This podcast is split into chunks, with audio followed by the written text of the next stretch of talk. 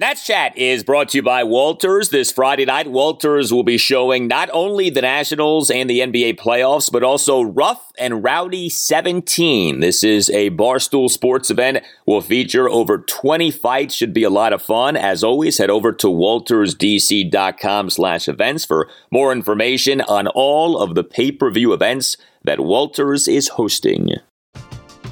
We're driven by the search for better. But when it comes to hiring, the best way to search for a candidate isn't to search at all. Don't search match with Indeed. Indeed is your matching and hiring platform with over 350 million global monthly visitors, according to Indeed data, and a matching engine that helps you find quality candidates fast. Ditch the busy work. Use Indeed for scheduling, screening, and messaging so you can connect with candidates faster.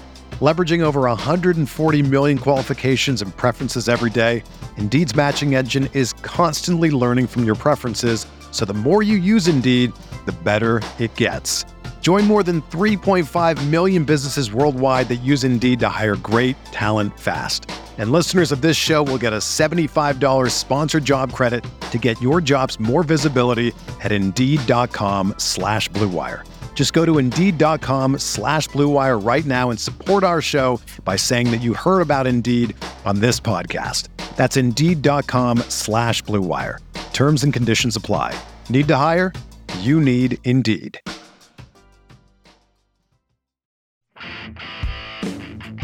And now the pitch. Swinging a fly ball, shallow right. Soto makes the catch. Runner tags. Here comes the throw. It will not be in time. And the Marlins score the run. Are going to appeal that he left early, and it's out. They call out on the throw to third. He left early. The ruling in New York is that he did not leave early. So take away the double play and the curly W in the books on the appeal. It's a sacrifice fly. Swinging a ground ball past the third baseman Anderson. This one down the line, headed to the corner. Scoring the go ahead run is Strange Gordon. And on his way to second is Keibert Ruiz with a double. Arano has the sign, two balls and a strike. Now the kick and the pitch. Slider chopped over the mound, charging in Escobar. He gloves and he throws. Bell to stretch. It's in time for the out, and the ball game is over. The Nationals hold on. They win the game for a second time, and this time it will count. The Nationals five and the Marlins four, an extra inning win. And welcome to Nats Chat for Thursday, May 19th, 2022, along with MASNsports.com Nationals insider Mark Zuckerman. I'm Al Galdi, host of the Al Galdi podcast. So Thursday is the Nats' last scheduled off day until June 6th, if you could believe that. Uh, you could say that the Nats have earned this off day with what they did on Wednesday night. A 5 4 10 inning win at the Miami Marlins to avoid a three game sweep. Now, the Nats did blow this game in the bottom of the ninth, but the Nats then answered right back in the top of the 10th. The game took three hours, 56 minutes. So, for all of us who watched this game, nearly four hours of Nats Marlins on a Wednesday night, I feel like we all earned this victory as much as the boys did on Wednesday night. But the boys battled and the boys did win. Uh, this was a strange game. This was a long night, but this was a victorious night. The Nats get themselves a win for just the seventh time in 26 games. Mark, it is not often lately that we've been able to say this, but the Nats won, and we are here to talk about a Nats victory. Now, here's my question for you, Al. Was this a good win or was this just a needed win? I'll get your take and then I'll tell you how I, how I feel about it. Well, actually, there were a few things that were quite good about this win, but if you're trying to judge the overall performance, ain't nobody feeling great about this win on Wednesday night. But it was a win. It does count as a win and not a loss. Okay, I'm with you on that. Yes, some very good individual performances led by Josiah Gray and Keibert Ruiz, first and foremost. So, yes, I would not necessarily call it a good win. And what I will tell you is that watching it, I had a moment in the top of the eighth that I thought to myself, they're going to lose this game.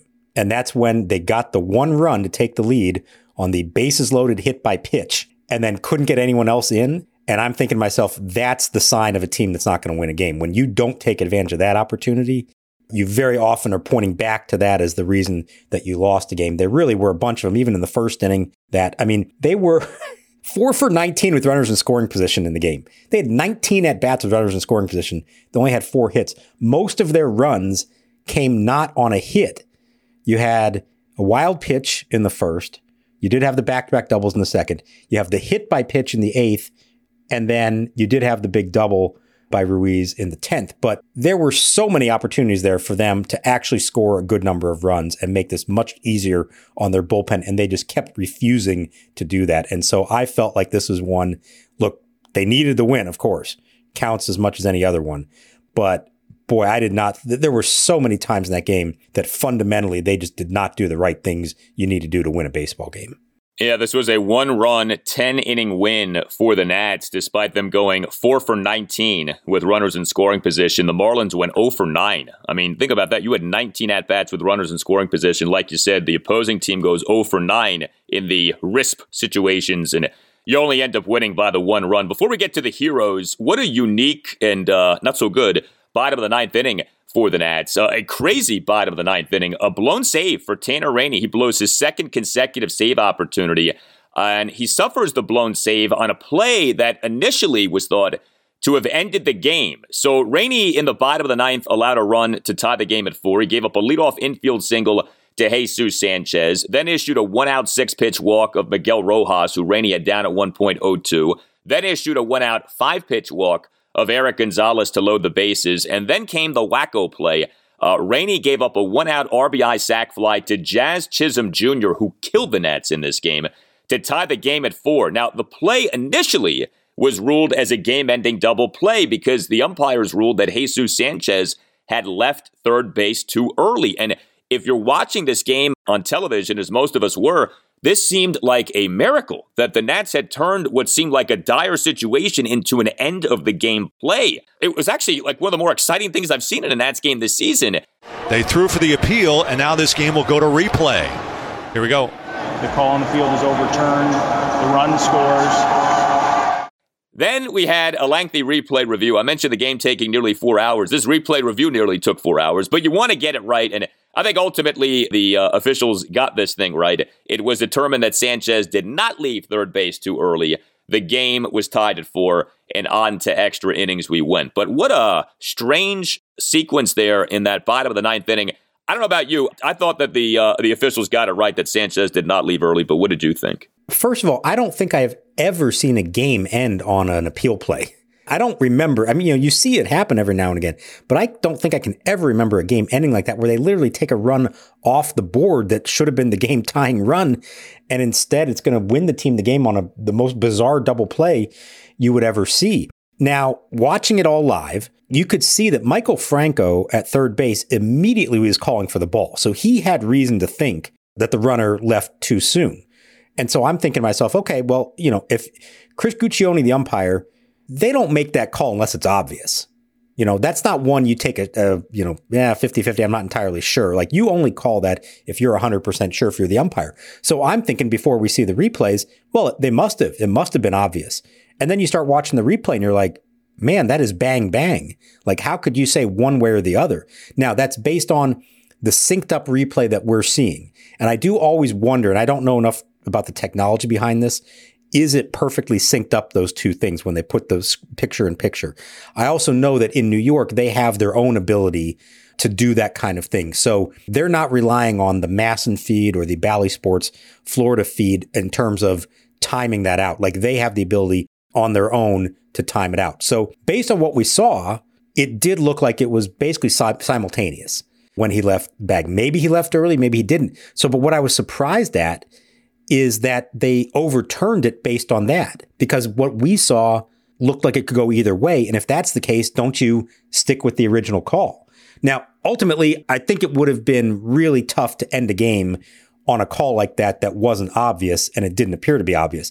But if the whole point of replay is you only overturn it if you have clear and you know conclusive evidence, based on what we saw on TV, I didn't see clear and conclusive evidence that the initial call was wrong. Yeah, I don't know if it was clear and conclusive. Just watching it, it didn't look to me like he left early. I, I, don't know. I don't think so either, but I can't say definitively that he didn't. It looked like it was bang, bang, right on the money. Yeah, I think they just got the initial call wrong. I, I don't know what they saw. I mean, I guess maybe it was closer than normal. I mean, look, shame on Sanchez for making it close like that. He should have done a better job of departing you know, you got to make sure on something like that, right? Because the play wasn't close at home. And so, you know, he could have waited an extra split second to make sure that he didn't leave too early.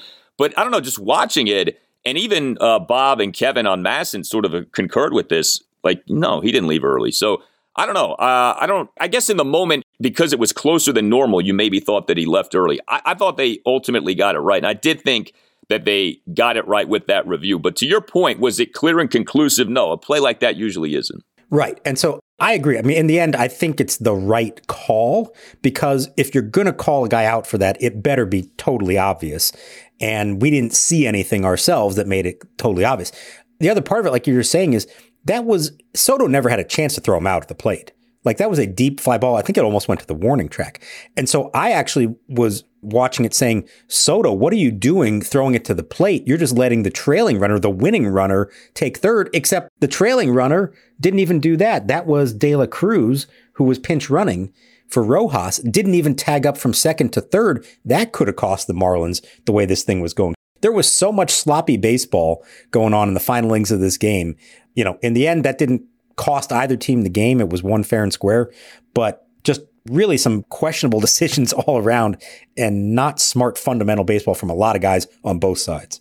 No, and kind of lost in this is Tanner Rainey blows a second straight save opportunity. Did not look good in this inning, issuing two walks like that. I mean, you know, we keep saying get the guy more work. Well, he, he keeps pitching like this. He ain't going to be getting him more work. Although I do wonder if maybe he needs more work to stay sharp. But anyway, Disappointing outing from Rainey on a night, by the way, on which the Nats bullpen was quite good. Carl Edwards Jr., Kyle Finnegan, and then Victor Arano, son of Davey, in the uh, bottom of the 10th inning, get the job done. Those guys did a really nice job.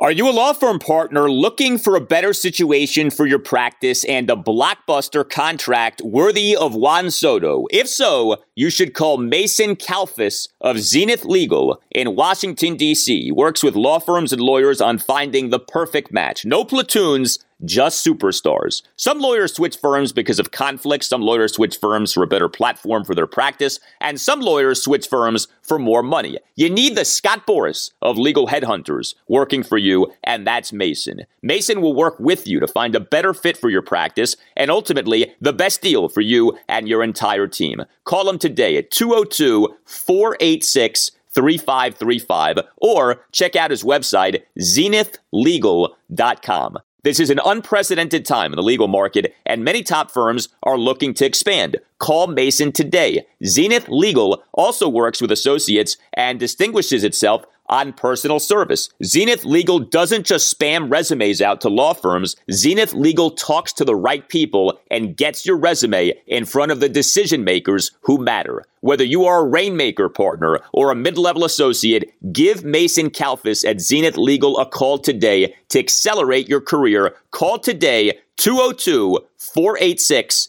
3535.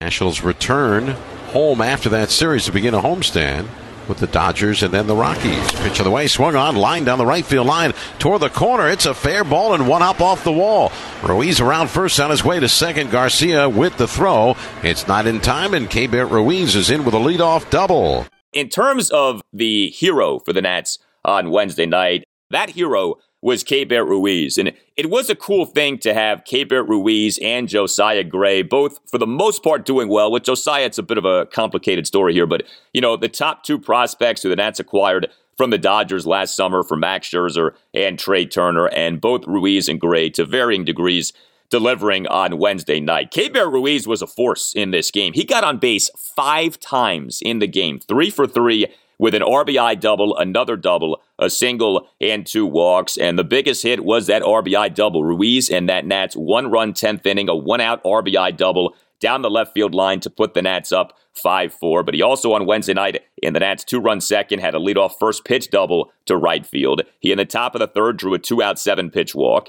He in the top of the sixth had a leadoff opposite field single to left field. He in the Nats one run eighth drew a five pitch walk. You know, we haven't talked much about Keibert Ruiz lately. He's just kind of there. He hasn't been struggling mightily, but he also hasn't been doing great. It was interesting in this series, he caught all of the games in the series. Feels like it's the first time we've seen that in a while because we've seen Riley Adams playing a bit more, being the uh, personal catcher for Patrick Corbin. But, you know, a night like Wednesday night, I mean, this is what you're hoping for from Keibert Ruiz. He was tremendous he came through offensively. You know, the bat to ball skills were on clear display, and he obviously delivered with the biggest hit of the game for the Nats. It's hard not to be impressed with what Keibert Ruiz did in this game at the plate and behind the plate, blocking balls all over the place. Really, at times, kind of helped save the game from a defensive standpoint. But I was just thinking to myself, how often do you see a catcher reach base five times in a game? Well, he's actually not the first uh, National to do it. Yan Gomes did it last year. I forgot about this game in a 17-2 blowout. The Diamondbacks actually had five hits. Jesus Flores had a five-hit game. Then also Matt Wieters, Pedro Severino, and Wilson Ramos all reached base five times in a game. But it's a rare thing in general to have a catcher who can do that. And what I like, I know we talked the other day about how they haven't really had like those young players stepping up, those things that make you get excited about where this team might be going in the long run this was a good sign of that. This is the guy you want to see doing these kinds of things. And we are seeing more of it from him. Maybe it's not consistently night in and night out, but we are seeing more of that from him. You can tell there is something special there. It's a matter of him putting it all together to become a complete, everyday, big time catcher. But both at the plate and behind the plate, he has the ability to be a difference maker there. And that's not something these guys have had much of over the years, certainly not in terms of young catchers. So I was really impressed with it. The composure, hitting the ball to all fields, drawing his walks in, in sometimes in situations where he might have been tempted to try for the big hit. And again, I can't talk enough about blocking balls in the dirt because there were a million of them in this game in big spots late, and he kept coming through there. So maybe his best game of the year when you, you take everything into consideration. Yeah, no doubt. I mean, especially considering he came through in the clutch as he did in that top of the 10th inning. He does have a 344 on base percentage for the season now. I mean, that's quite good. His batting average is 282. He hasn't hit for much power, only has one homer. He's only slugging 382, but there is a dearth of power hitting across Major League Baseball this season. So, you know, the numbers are all kind of skewed right now. A catcher giving you a 344 on base percentage, that's good. I mean, you take that. And obviously, getting on base five times on Wednesday night only helps your on base percentage. You know, this was a strange game for the Nats, not just with what happened in the bottom of the ninth inning, but how about this? The Nats win on Wednesday night despite their numbers two through four batters Juan Soto, Josh Bell, and Nelson Cruz going a combined 0 for 11. Uh, now, Soto did work three walks, Cruz worked a walk, but Nelson went hitless again. He went 0 for 4 with a walk and two strikeouts. Bell went 0 for 5 you know, I don't want to harp on this too much because he's been so good. He has cooled off here lately, Josh Bell. He's not been as good lately as he had been earlier. That was bound to happen. I understand that. But Bell uh, on Wednesday night went over five. But Ruiz was quite good. Cesar Hernandez is looking a lot better at the plate here lately. Cesar on Wednesday night, two for five with a triple and an RBI double. How about Hernandez and Jazz Chisholm Jr., the Marlins leadoff batter? Each guy beginning a half of the first inning with a triple on Wednesday night. How often does that happen? Uh, but Hernandez, here's the other thing too with that triple. So Nats score one run in the first. Another game in which the Nats score in the first inning. They have done that well this year. They score early in games. But Cesar on that one run first, a full count leadoff triple to right field to conclude a nine pitch plate appearance against the Marlins starter Pablo Lopez. And that's got Lopez out of the game early, worked counts against him. Cesar did a really good job in that first inning. And then in the Nats two run second, had a two out full count RBI double off the right field warning track to put the Nats up 3 1. Hernandez was down in that count at 1.02. So two different full count extra base hits for Hernandez over the first two innings on Wednesday night. So, you know, we've been talking about him previously about, well, like he's getting hits, but he's not really acting like a leadoff hitter. He wasn't drawing his walks, not necessarily a guy who works the count. All of a sudden, we are seeing him actually look like a leadoff hitter. He was drawing his walks, and now, like you said, long at bats, nine pitch at bat to start the game, then the three two count in the second. So something's happened there. Whatever it is, he's kind of embraced this, and he is now getting on base, finding any way to do it, and just looking like a traditional leadoff hitter uh, as he does that. I thought that double in the second was especially important. The back to back doubles because Alcides Escobar as well they get the leadoff double from Ruiz, and then Franco and Thomas each make outs, and now you may strand the runner and not score him, and it may still be one nothing. And instead, you get back to back two out RBI doubles from Escobar and Hernandez. That was really important and ultimately helped drive Lopez out of the game as early as they did. So those were probably the two biggest clutch hits of the game besides Ruiz in the 10th. And they needed it because they were squandering all those other opportunities because, like you said, two, three, four not getting the job done. You saw double plays. Uh, you did see some walks, but you saw strikeouts again. Nelson Cruz, you know, he looked good there for a little bit and he's kind of fallen right back to where he was before. You also had, bizarrely in this game, how often do you see a team pinch run for its cleanup and number five hitters? So all of a sudden, Nelson Cruz and Yadiel Hernandez are out of the game late because they needed the runners in a close game late. Worked out in the end, but if somehow this game keeps going, you're going to end up with those guys batting instead of others. And actually did kind of come into play in the 10th inning rally with Victor Robles bunting. Maybe we'll get to that here at some point. There was a lot going on in this game, suffice to say. But I like what Cesar Hernandez is now doing out of the leadoff spot. I thought that's big. We're starting to see him look like a leadoff hitter. Yeah, the Nats in that two-run second had three doubles. Uh, Ruiz had a leadoff double, and then Alcides Escobar and Cesar Hernandez the back-to-back two out doubles. So good to see that. And that's hit for some extra base hits on Wednesday night.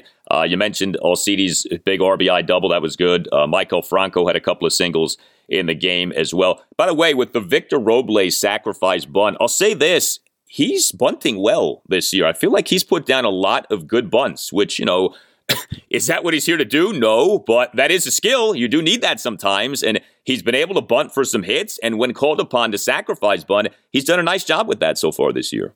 Yeah, he has. And so th- that situation, generally speaking, in the top of the 10th as the visiting team with the automatic runner on second, I'm not a fan of playing for the one run there. However, given who the batter was, it's not Yadiel Hernandez because Victor Robles pinch ran for him two innings earlier when they needed to score the go ahead run. So in that situation, I do probably like their chances better of Victor getting a bunt down, getting the runner to third, than letting him swing away and hoping for the best there. So generally speaking, I don't like the strategy, but with Victor, he's probably the one guy I'd say, yes, go ahead and do that there. And then props to Keibert Ruiz for driving him in.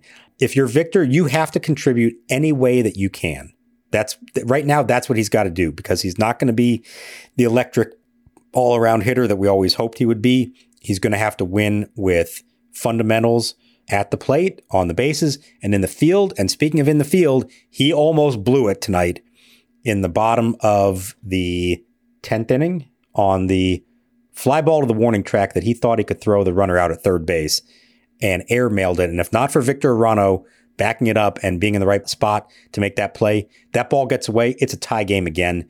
Here's the pitch. Slider hit in the air to center. Robles racing back on this one, slowing up now, squares up, makes the catch, edge of the warning track. Bass is going to try for third. Robles' throw is high, but backed up by Arano. He saves the day.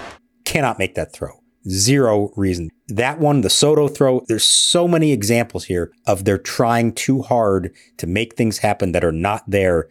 Don't do it. You're going to end up costing your team. No, they have not been very good at making throws from the outfield this season. There have been a number of instances uh, like the ones we've hit on already in this installment of the Nats Chat podcast. Hey guys, it's Al Galdi for Window Nation. It's graduation season, and so that means it is Window Nation's graduation sale. If your old windows are failing or just not making the grade, here's a homework assignment. Call Window Nation and get to the head of the class with 0% financing for five full years, 60 months, and get two free windows with every two that you buy. Window Nation windows are the best. They are made right here locally in the Washington, D.C., Baltimore area. Over 1,500 custom window combinations are available vinyl, wood, fiberglass. Price quotes are valid for six months. Call 866 90 Nation or visit windownation.com and tell Window Nation that Al Galdi sent you. You know, the longer that you have old, drafty windows, the more money that you're wasting on your heating and cooling bills. Window Nation has saved customers over $60 million on energy bills. Call 866 90 Nation or visit windownation.com and make sure that you ask Window Nation for the graduation sale that you heard about from Al Galdi. That's 866 90 Nation or visit windownation.com and get the special offer. Mention my name, Al Galdi, when you talk to Window Nation. We're driven by the search for better. But when it comes to hiring, the best way to search for a candidate isn't to search at all. Don't search match with Indeed. Indeed is your matching and hiring platform with over 350 million global monthly visitors, according to Indeed data, and a matching engine that helps you find quality candidates fast. Ditch the busy work. Use Indeed for scheduling, screening, and messaging so you can connect with candidates faster. Leveraging over 140 million qualifications and preferences every day, Indeed's matching engine is constantly learning from your preferences, so the more you use Indeed, the better it gets. Join more than 3.5 million businesses worldwide that use Indeed to hire great talent fast. And listeners of this show will get a $75 sponsored job credit to get your jobs more visibility at Indeed.com slash BlueWire. Just go to Indeed.com slash BlueWire right now and support our show by saying that you heard about Indeed on this podcast. That's Indeed.com slash BlueWire. Terms and conditions apply. Need to hire? You need Indeed. Whether you're a world class athlete or a podcaster like me, we all understand the importance of mental and physical well being and proper recovery for top notch performance. That's why I'm excited that Unifyd Healing is sponsoring this podcast. Unifyd Healing is a new and super innovative global network of wellness centers powered by Energy Enhancement System, or EE System. If you haven't heard of the EE System, you'll want to listen up. This technology promotes wellness, deep relaxation, purification, and rejuvenation. At hundreds of locations across the globe, access to a center is easy and affordable. Interested in experiencing the EE system technology for yourself? Go to unifydhealing.com slash bluewire to learn more and find a center near you. That's U-N-I-F-Y-D healing.com slash bluewire. No material or testimonials on the Unifyd Healing website are intended to be viewed as medical advice or a substitute for professional medical advice, diagnosis, or treatment. Always seek the advice of your physician or other qualified healthcare provider with any questions you may have regarding a medical condition or treatment and before undertaking a new healthcare regimen, including EE system. Gray, a long look in. He winds, kicks, and pitches. Check swing, strike three on the curveball. And so Gray strikes out the side in the sixth inning and fans four batters in a row overall. Seven strikeouts for Gray. Now to Josiah Gray. So Josiah on Wednesday night, you know, he wasn't great, but I thought he overall was pretty good. Three runs in six innings. I, I know that's not like lights out.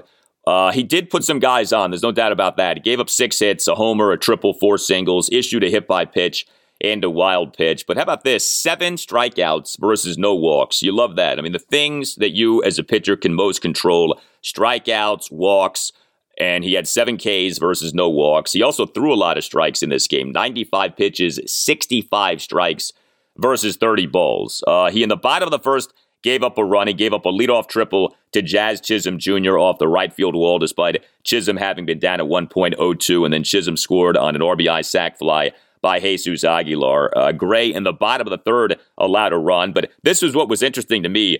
That inning could have been so much worse than it ended up being. So I guess you say shame on Josiah for struggling as he did to begin the inning, but man, did he escape that inning. So one run scores despite Josiah having the bases loaded with nobody out in this inning. He gave up a first pitch leadoff single to Miguel Rojas, gave up an opposite field single to Erik Gonzalez on a 1 2 pitch, issued a wild pitch, issued a hit by pitch of Jazz Chisholm Jr., who was down at 1.12. So you have bases loaded, nobody out, but only one run scores, and the one run scored on a one out RBI sac fly by Garrett Cooper to cut the Nats lead to 3 2. And then the other run off Gray came in the bottom of the fifth via a leadoff full count homer by who else? Jazz Chisholm Jr. Uh, to right center field to tie the game at three. This was another count in which Chisholm was down and yet turned the plate appearance into a productive one. He was down 1 2 at one point. Uh, you know, he's not the biggest guy. That was some shot, too, 412 feet per StatCast. So, you know, I don't want to go overboard on praising Josiah Gray, but again, I thought another one of these outings in which there is a lot to like. And seven strikeouts versus no walks, that plays. I mean, if you do that on a regular basis, you're going to do a lot better than three runs in six innings per game moving forward. Yeah, so the things to like here finished strong. Four straight strikeouts to end his night, retired the last six batters, not going out on a down note, but going out on a high note. I thought that was important. Limiting the damage, like you just said.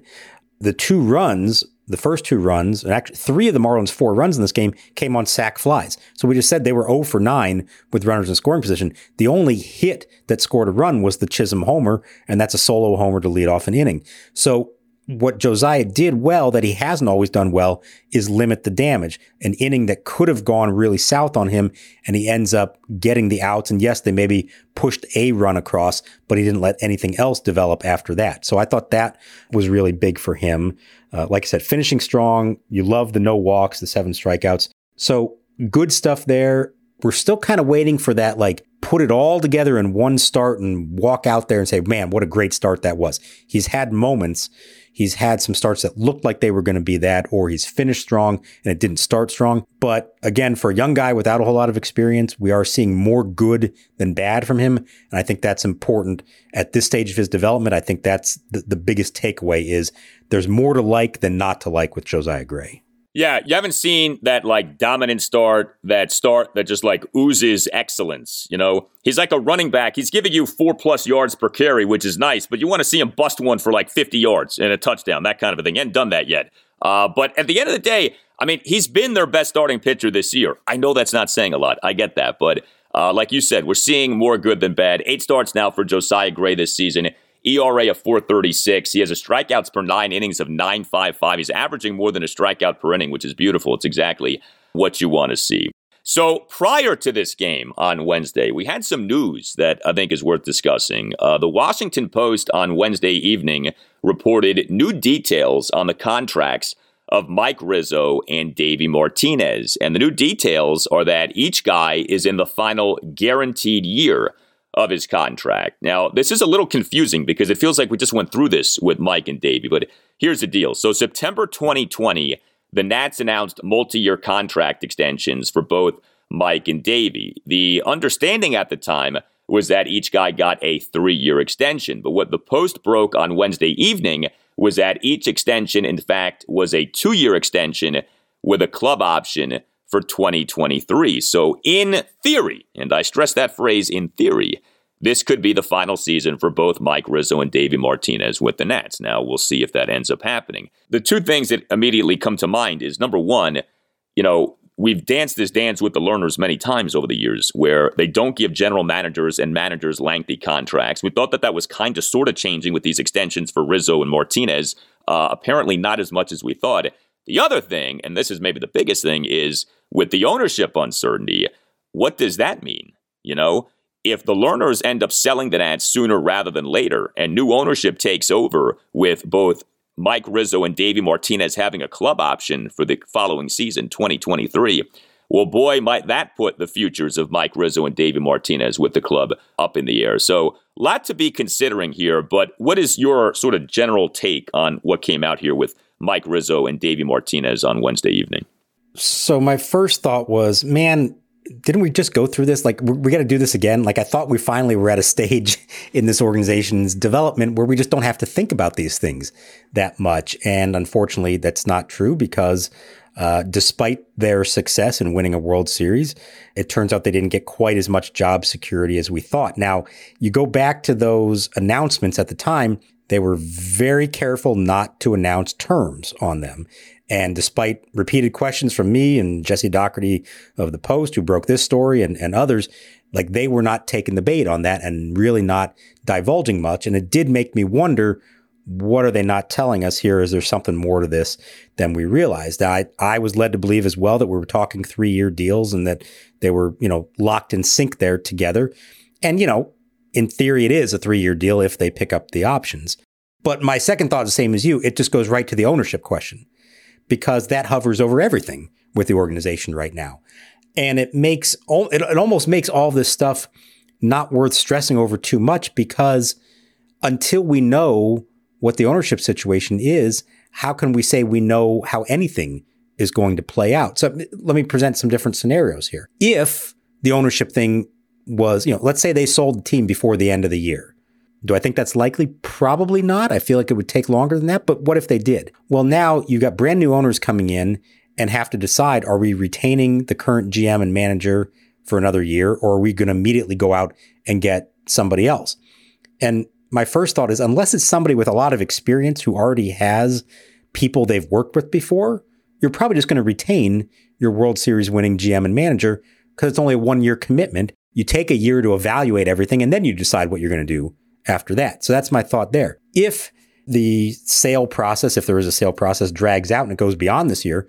Well, if you're the Lerners and you're going through that and you do expect that you're probably selling the team at some point in the relatively near future, are you going to go and make a major overhaul of your GM and managerial staff right now? Probably not, because you're not going to be around long enough to then reap the benefits of whatever other move you make. So a lot can change, of course, but deep down, I sort of feel like the odds are very much in favor of both of them returning next year just because of the ownership situation. You take that out of it, then I think you could start saying, okay, do we think, you know, we want to continue this way? Are we really cleaning house and starting over again or not? But until you know who the owners are, I don't know how you can think that in those terms.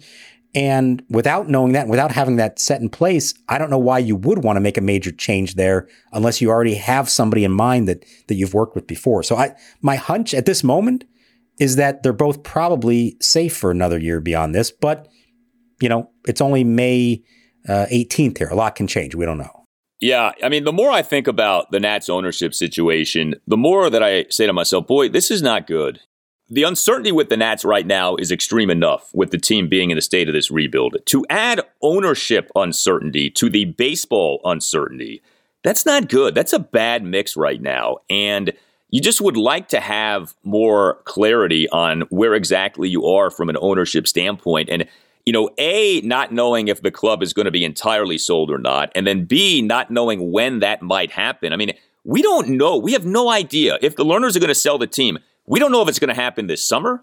We don't know if it's going to happen in the fall, in the winter, not till next year, not till 2024. Like nobody really knows because the news of them being open to selling the team only just broke, you know, a month or so ago. When they actually decided to sell the team, when they actually began the process of, you know, sending out feelers to all the Richie Riches of, hey, you know, we might be interested in selling this thing. We have no idea when that started. There's a lot about this situation that we don't know. And the other thing that I think about too is, boy, it is amazing to me the difference in baseball with the contracts that executives and coaches slash managers get versus in other pro sports. I mean, here you have Mike Rizzo, right? He's been the Nats GM essentially since March 2009. He took them to eight consecutive winning seasons, five playoff appearances, four NL East titles, a World Series championship. And this guy's still working on a two year deal in terms of guaranteed money. Like, how wacko is that? Like, for comparison's sake, when the Wizards hired Scott Brooks as their head coach in the summer of 2016, do you know the terms of the contract he got? He got a five year, $35 million deal. Scott Brooks got paid $7 million per year. And he was the head coach. He wasn't like the head coach and GM. He was the head coach. It's not like he's a great head coach. He's okay, all right, but the results during his tenure weren't exactly spectacular. He got paid $7 million per year. You could add up Mike Rizzo's and Davey Martinez's salaries. You're not getting $7 million per year. You're not getting close to $7 million per year. And I just find that odd. There's so much money in baseball. And yet I feel like, especially general managers, are still so undervalued. Like, if you really believe in Mike Rizzo and you feel like, hey, we have one of the best GMs in baseball, and I think for the longest while you've been able to say that as a Nats fan, as a Nats owner, how come you're stringing this guy along the way that they have? And how come in baseball in general, for the most part, there are some GMs who get paid big, like Theo Epstein had like a rock star contract, right? But man, that just seems like something that another team could totally exploit. You could argue your GM matters more than anybody in your organization. You pay someone like that if you think he's great, whatever it takes. There's no cap, there's no luxury tax, there's no nothing like that. So it's very strange to me that this is how it is in baseball and that Rizzo, even after winning a championship, only gets two years worth of guaranteed money from the Nats. That is bizarre. So I think it's less of a issue with how baseball operates and more of how the Lerners have operated. Like you said, there are some. Theo Epstein, I think Andrew Friedman in LA, uh, Brian Cashman has, you know, been a rock of stability with the Yankees for a long time. I think if you have an experienced GM who has had success and won things, most other organizations have locked them up to longer deals. I think there are others who had five year deals, if I remember right. Now, the younger new generation of GMs, uh, maybe not as much. The you know fresh out of business school types, maybe not as much. You're seeing it there. Certainly, managers, as we've seen, are not valued the way that they were before, and they're not getting long term contracts. But I think it's really more an indication of how the Lerners have operated for a long time. There were plenty of opportunities in the past that they could have given Mike Rizzo a much longer deal. than he had. There were plenty of opportunities that could have given him even a manager a much longer deal. Remember, Davey's the first one who ever got a three year guaranteed deal, his first contract. So I think it's that more than anything. And what I would say with Rizzo, and I think this is a really interesting question. On one hand, you say, why on earth would you ever consider making a change there? Look at everything this guy has done for your organization, more than anybody else to turn it into what it turned it into. On the other hand, the position that they're in right now and going from, you know, the end of 19 to now, who was most responsible for the franchise going from a World Series champion to now, you know, at the moment being on pace to lose more than 100 games and having one of the worst farm systems in baseball. You would normally point the GM for that. So I think you could say that there are things that he has not done well the last few years that maybe make you say, is he the right guy to start this process all over again? It's an interesting dichotomy there. If he had more job security, we wouldn't even be talking about it. But the fact that he does, you know, in theory, have a contract that could expire at the end of this year, it is an opportunity to look at it and evaluate where you are with him. And what you have to decide is, are those eight years of success a better measurement of things and tell you that he can get back to there again? Or is the struggles in the draft, the struggles to develop your own top prospects, is that fall on the GM at some point? And uh, do you look at the last few years and say maybe we have to reconsider whether we think he's the right guy for the job right now? Yeah, well, I think it's kind of two different things. So Yes, I think it is questionable whether Mike Rizzo should be the guy moving forward. And I think one of the reasons that Mike has been willing to play the reindeer games of the Lerners, especially lately, is he understands that he's kind of a dinosaur. He's an older guy, he's a guy with a scouting background. You know, he's not anti analytics, but he's certainly not on the cutting edge of analytics. So I think if you're Rizzo, you're kind of like, well, if I became a free agent, is it a definite that I would get another general manager job? Maybe he would but he goes against the trend of what is happening right now. Younger, Ivy League educated, you know, big time on analytics. But in September 2020, when Rizzo got this extension, we didn't know what was going to happen, which was that the Nats were about to fall off a cliff. Okay, yes, they had the bad 2020 season, but the season wasn't even over as of September 2020. So at the time, you still had this general euphoria of coming off the World Series and coming off, you know, the eight consecutive winning seasons. And that at that time, he could only command a two year contract with a club option for 2023, I just think is stunning. And, you know, we don't know general managers' salaries. I still get the sense that most general managers aren't making the big money that you see other executives and other coaches and other sports make. And I just, I find that odd in baseball. But, you know, I guess it, you know, some of it maybe is just a feeling of, hey, if you don't want it, we can find someone else who can do this and, you know, maybe can be as good as you. I don't know exact terms, but I do know that he is one of the highest paid GMs. Not the highest, but he, uh, at least at the time of the deal, I want to say he was in maybe the top five, you know, with like Theo at the top, Cashman at the top, Friedman at the top, uh, somewhere in that range. What he has not had over the years was the length of contract. And I think it's funny, Rizzo, I remember at one point, it might have been the previous extension that he signed, said that for him, the AAV, average annual value, was almost more important in his mind to be on par with the better GMs than the length of the deal. Maybe in hindsight, the length of the deal would have meant more. But, you know, he's a guy who has always believed in himself and he will bet on himself forever, whether that means it's betting on himself to rebuild the Nationals organization or betting on himself to lead another organization somewhere to a, a, championship caliber team. I don't know. I just, I keep coming back to there's so much uncertainty, like we were saying it seems like an odd time to now be discussing cleaning house and starting over if that is where they potentially are going. Unless a new owner was already in place within the next couple of months, like well before this season ends, how would you say that they have enough time to evaluate the situation to make a reasonable decision here? I don't see how you could say that. So it feels to me like this is not the time to be looking at changing a GM or a manager because of the ownership situation. If that never comes up, if the Lerners are just in charge and going to continue to be in charge, then I think it's a valid question to ask, what do we want to do moving forward? But with the ownership thing hovering over it all, it's it's hard to see how that happens now.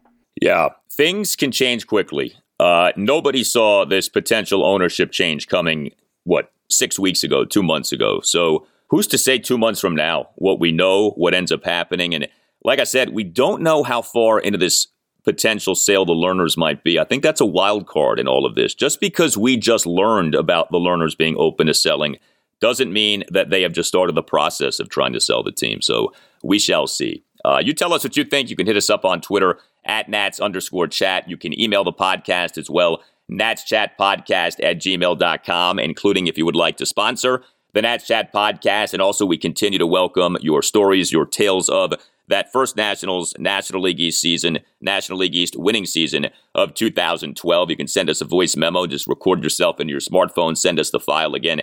The email address is natschatpodcast at gmail.com. You get yourself a Nats Chat Podcast t shirt by going to natschatpodcast.square.site. That's natschatpodcast.square.site. All Nationals radio highlights on Nats Chat are courtesy of 1067 The Fan. For Mark Zuckerman, I'm Al Galdi. We'll talk to you next time on the Nats Chat podcast. And we leave you now with this voice memo from Eric in Arlington. His memories of that Nats 2012 season.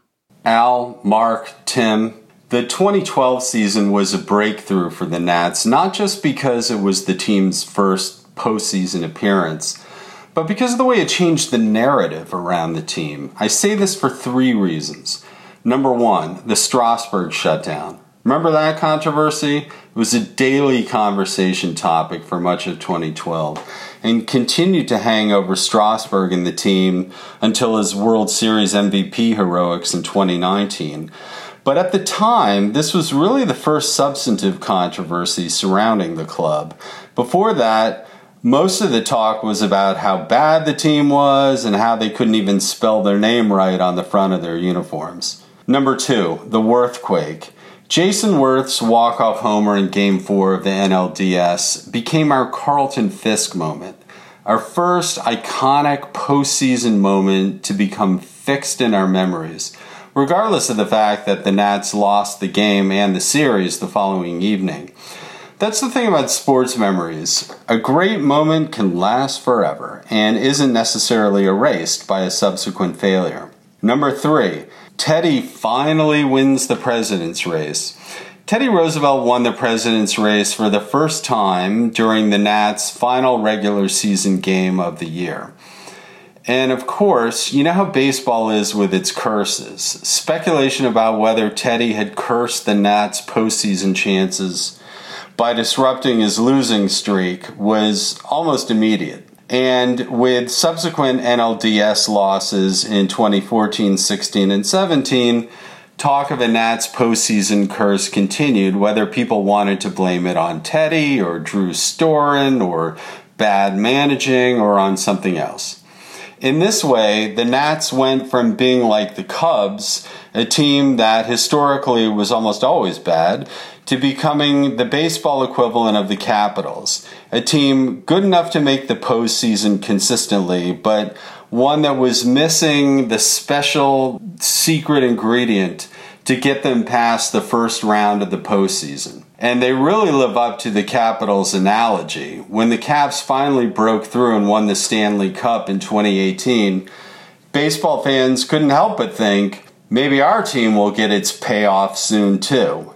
And the next year, they did. Thanks for enhancing our enjoyment of the Nats season. To be honest, you've helped make it bearable. Those of us who watch the team and wonder, can they really be this bad? Are grateful to hear your illuminating breakdown of what's going wrong and why each day. It makes me hope that Mike Rizzo and the Lerners are listening as closely to you as the rest of us are. Take care. 3 2, and a drive hit deep to left field. Looking up, way back. It's gone. We will have a game five of this National League Division Series. Jayson Werth lines a home run into the bullpen.